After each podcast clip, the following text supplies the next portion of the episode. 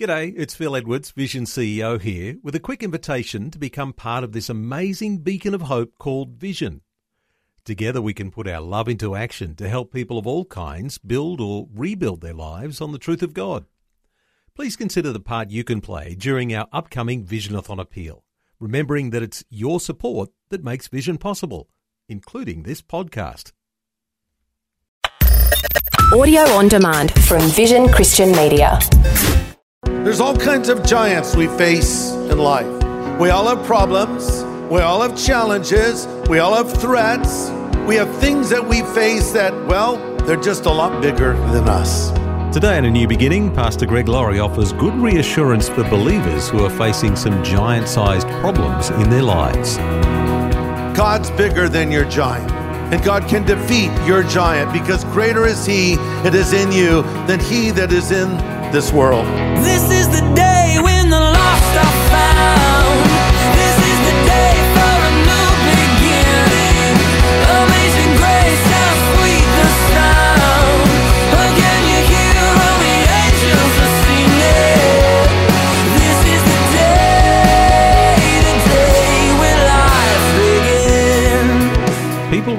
to challenges in different ways. To confront danger, they might arm themselves or study martial arts. In the legal arena, people might hire attorneys and put everything in a contract. With food, some go to organic or gluten free, lactose free, salt free, vegetarian or vegan. But what do we do with challenges in the spiritual arena? Pastor Greg Laurie on A New Beginning brings good encouragement today for when our challenge seems bigger than we are.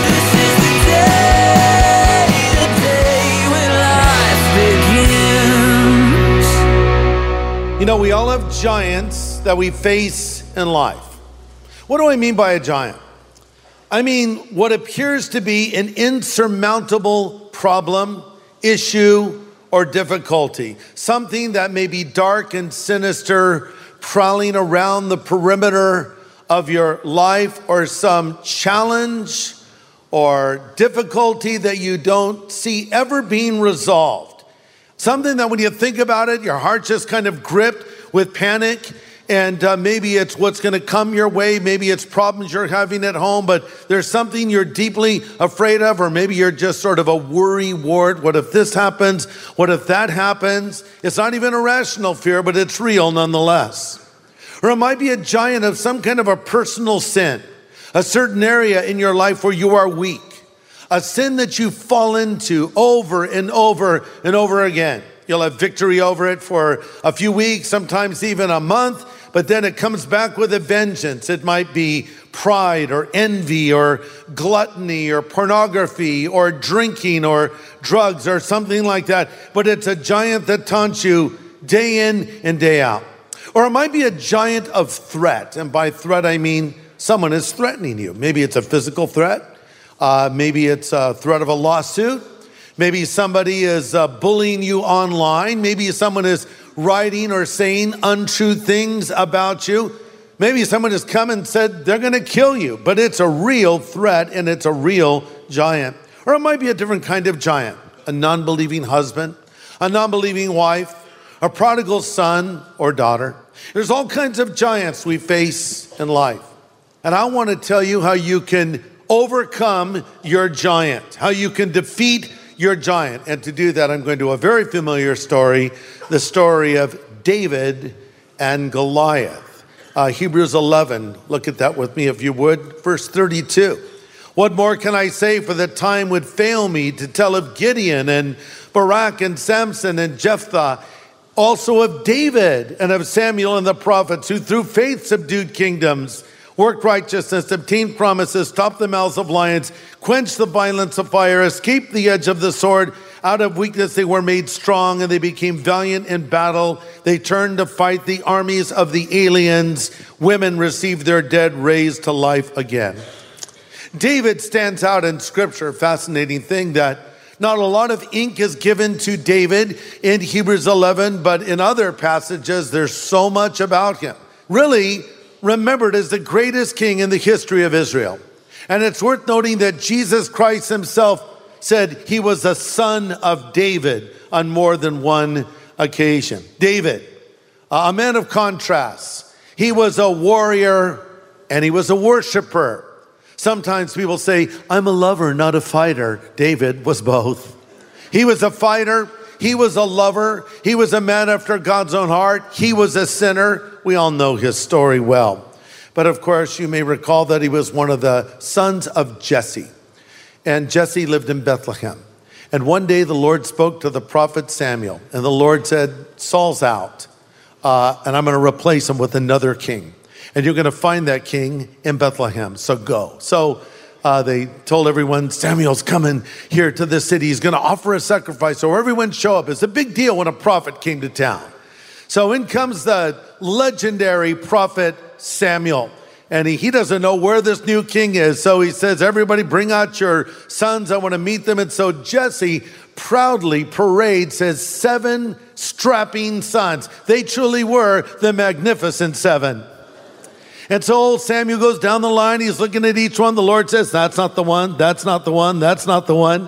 And one stands out above the others, Eliab, one of the seven sons. And Samuel's taken with him because he's tall and handsome. And uh, he thought, This is the one, Lord. And the Lord said, Samuel, will you stop already with judging by outward appearance? I look on the heart. He's not the one. So he goes through the whole line. Okay, uh, wow. Um, I knew it was going to come from the house of Jesse. Do you have any other boys? Jesse says, Yeah, there's one other. He's a little weird. Hangs out in the field. He's a musician, you see. So he sings songs to God. Uh, and I don't know. We'll bring him in. Okay, so he calls in David, and David comes bounding in with youthful energy. The Bible tells us that he was reddish, which means he had reddish hair. So his coloring was different, probably, than any of the other sons. Uh, we would call him maybe freckle faced today. So he comes in. Here comes David. He's all excited, and, and the Lord says, That's my boy. So the prophet Samuel anoints David right there. You are the next king of Israel. Okay, gotta go. Bye. And he leaves town. David's like, uh, what do I do now? Jesse says, go back and watch your stinking sheep. That's what you do.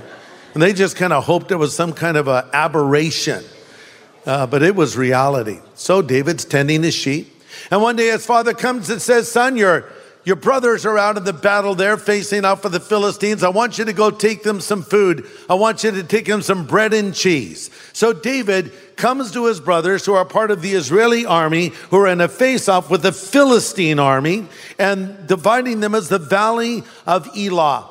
And uh, so David arrives at the front lines with his, well, pizza delivery. I mean, what is bread and cheese? It's pizza. So he's delivering pizza, right? How many of you love pizza? Raise your hand. How many of you hate pizza? You hate it. Get out. No, there was like one person. No. Really? You hate pizza? I can't imagine. I love pizza.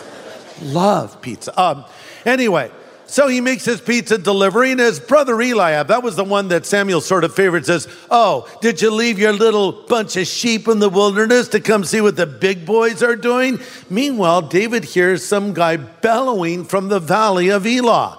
And he goes up there and looks, and there stands Goliath, nine feet six inches of solid muscle. He was as wide as he was tall. He was like a human tank, and he was covered head to toe in body armor.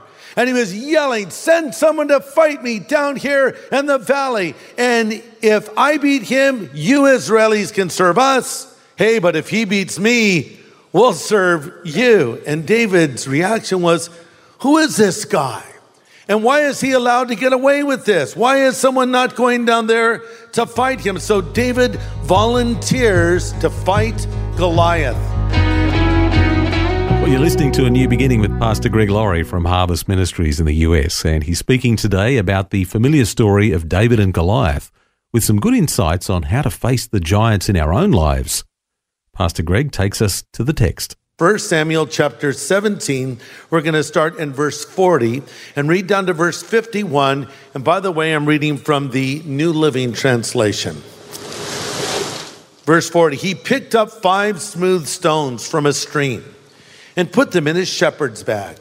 Then, armed with his shepherd's staff and sling, he started across to fight Goliath. Goliath walked out toward David with his shield bearer ahead of him sneering in contempt at the ruddy faced boy. He roared at David, Am I a dog that you come at me with a stick? And he cursed David by the names of his gods. Goliath yelled, Come over here and I'll give your flesh to the birds and wild animals. Now, I love David's response.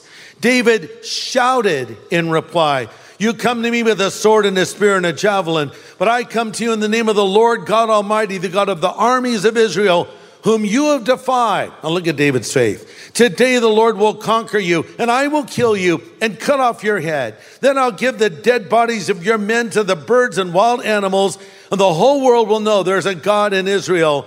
And everyone will know the Lord does not need weapons to rescue his people. It's his battle, not ours. The Lord will give you to us. Now, notice this as Goliath moved closer to attack, David quickly ran out to meet him. Notice that. He ran out to meet him. Uh, verse 49 reaching into a shepherd's bag and taking out a stone, he hurled it from his sling and hit the Philistine in the forehead. The stone sank in, and Goliath stumbled and he fell face downward on the ground. So now David finishes the job. Verse 50 So David triumphed over the Philistine giant with only a stone and a sling. And since he had no sword, he ran over and pulled Goliath's sword from its sheath, used it to kill the giant, and cut off his head. When the Philistines saw their champion was dead, they turned and ran. Wow, what a story. And what a victory. The will of the Philistines was broken. Uh, the will of the Israelites was reinvigorated. So, what do we learn in this story about facing our giants in life? If you're taking notes, here's point number one we all have giants. We all have giants. And by that I mean, we all have obstacles, we all have problems, we all have challenges, we all have threats, we have things that we face that, well, they're just a lot bigger than us. But I want you to know that whatever you're facing right now, you're not the first one, nor will you be the last one to face it. In fact, over in 1 Corinthians 10 13, it says, Remember the temptations that come into your life are no different from what others experience, and God is faithful, and He'll keep the temptation from becoming so strong that you can't stand up against it. When you are tempted, He'll show you a way out so you will not give into it. Everybody has giants. So, having said that, let me also add this. Though everyone has giants, it is also true that every giant is defeatable. Every giant is defeatable. And by the way, Goliath was not always a giant. Remember, when we say giant, we just mean a really big dude, okay? nine feet six inches. He was kind of a freak of nature. There weren't a lot of people his size, but he was a human being. And uh, that means he was probably the biggest baby you've ever seen, right? And man, when it came time to change Goliath's diaper, I don't think anyone wanted, you know, the dad would say, I'm not, I did it last time. It traumatized me. You do it, you know. and then one day, the, the giant, the giant baby became a giant toddler. Man, I would have hated to have seen Goliath in his terrible twos, right? And then the toddler turned into a young man, and then he became an adolescent, and now he's an adult, uh, a massive man. And I bring that up because giants start small and then they get big. Sometimes there are things that we think we're managing in our life. Let's take alcohol as an example. Uh, you know, maybe you like to have a drink, you know, a beer with the boys, a glass of wine with dinner. It was no big issue for you. You said you have the liberty, it's great.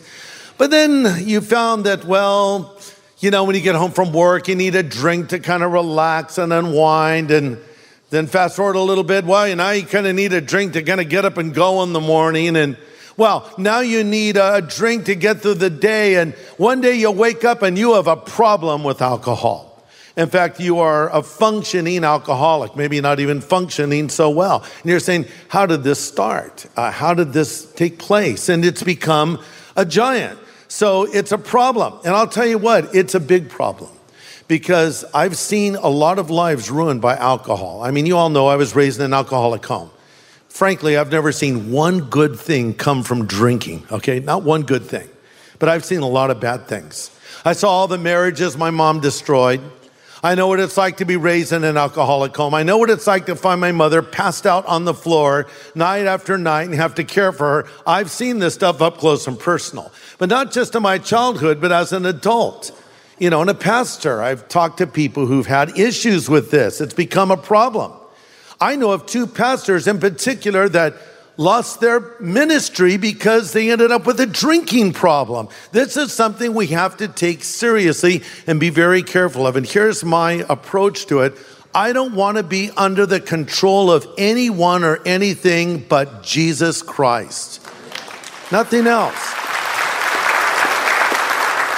The Bible says, don't be drunk with wine where there can be excess, but be filled with the Holy Spirit. So we don't need the spirits, we need the Spirit in our life. But maybe a little thing like that has become a big thing right now. Oh, I can handle it, you said. It'll never get the best of me. Well, now it has the best of you. And that little problem just became a giant.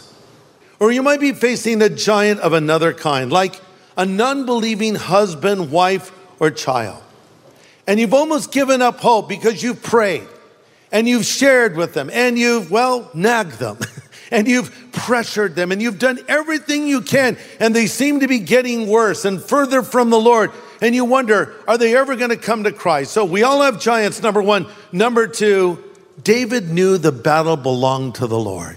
Do you know that? Your battle that you're fighting, your challenges that you're facing, your temptations that you're experiencing, listen to this the battle belongs to the Lord. Verse 47 David said to Goliath, It's his battle, not ours. So the Lord will give you to us. That's why giants defeat us again and again because we face them in our own strength and we lose.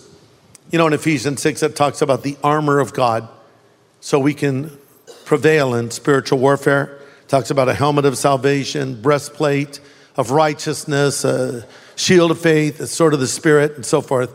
But before a word is mentioned about armor, we're told this in verse 10 Finally, my brothers, be strong in the Lord and in the power of his might. In other words, before you do anything else, you need to lean on the Lord. You need to trust in the Lord. Alexander McLaren, a great Bible commentator, made this statement, and I quote He who has the Holy Spirit in his heart and the scripture in his hands has all he needs. Do you have your Bible with you? Grab your Bible right now. Grab it, hold it in your hand.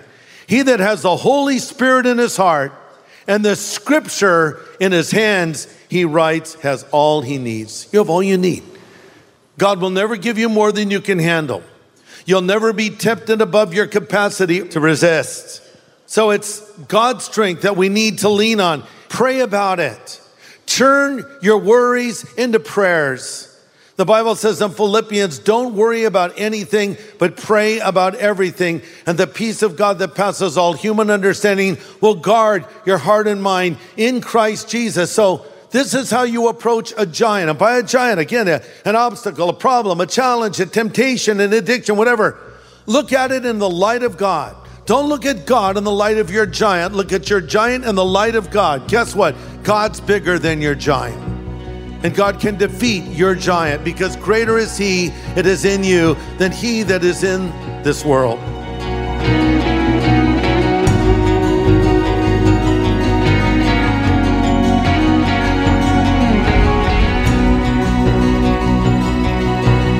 Some great encouragement from Pastor Greg Laurie today about facing the giants in our lives.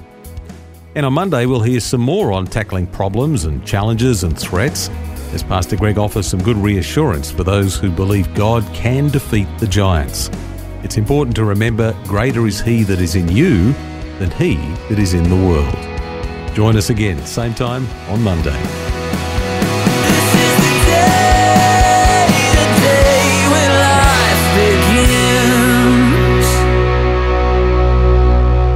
Now, for a copy of today's full message, get in touch with Vision Christian Store. It was called Facing Your Giants.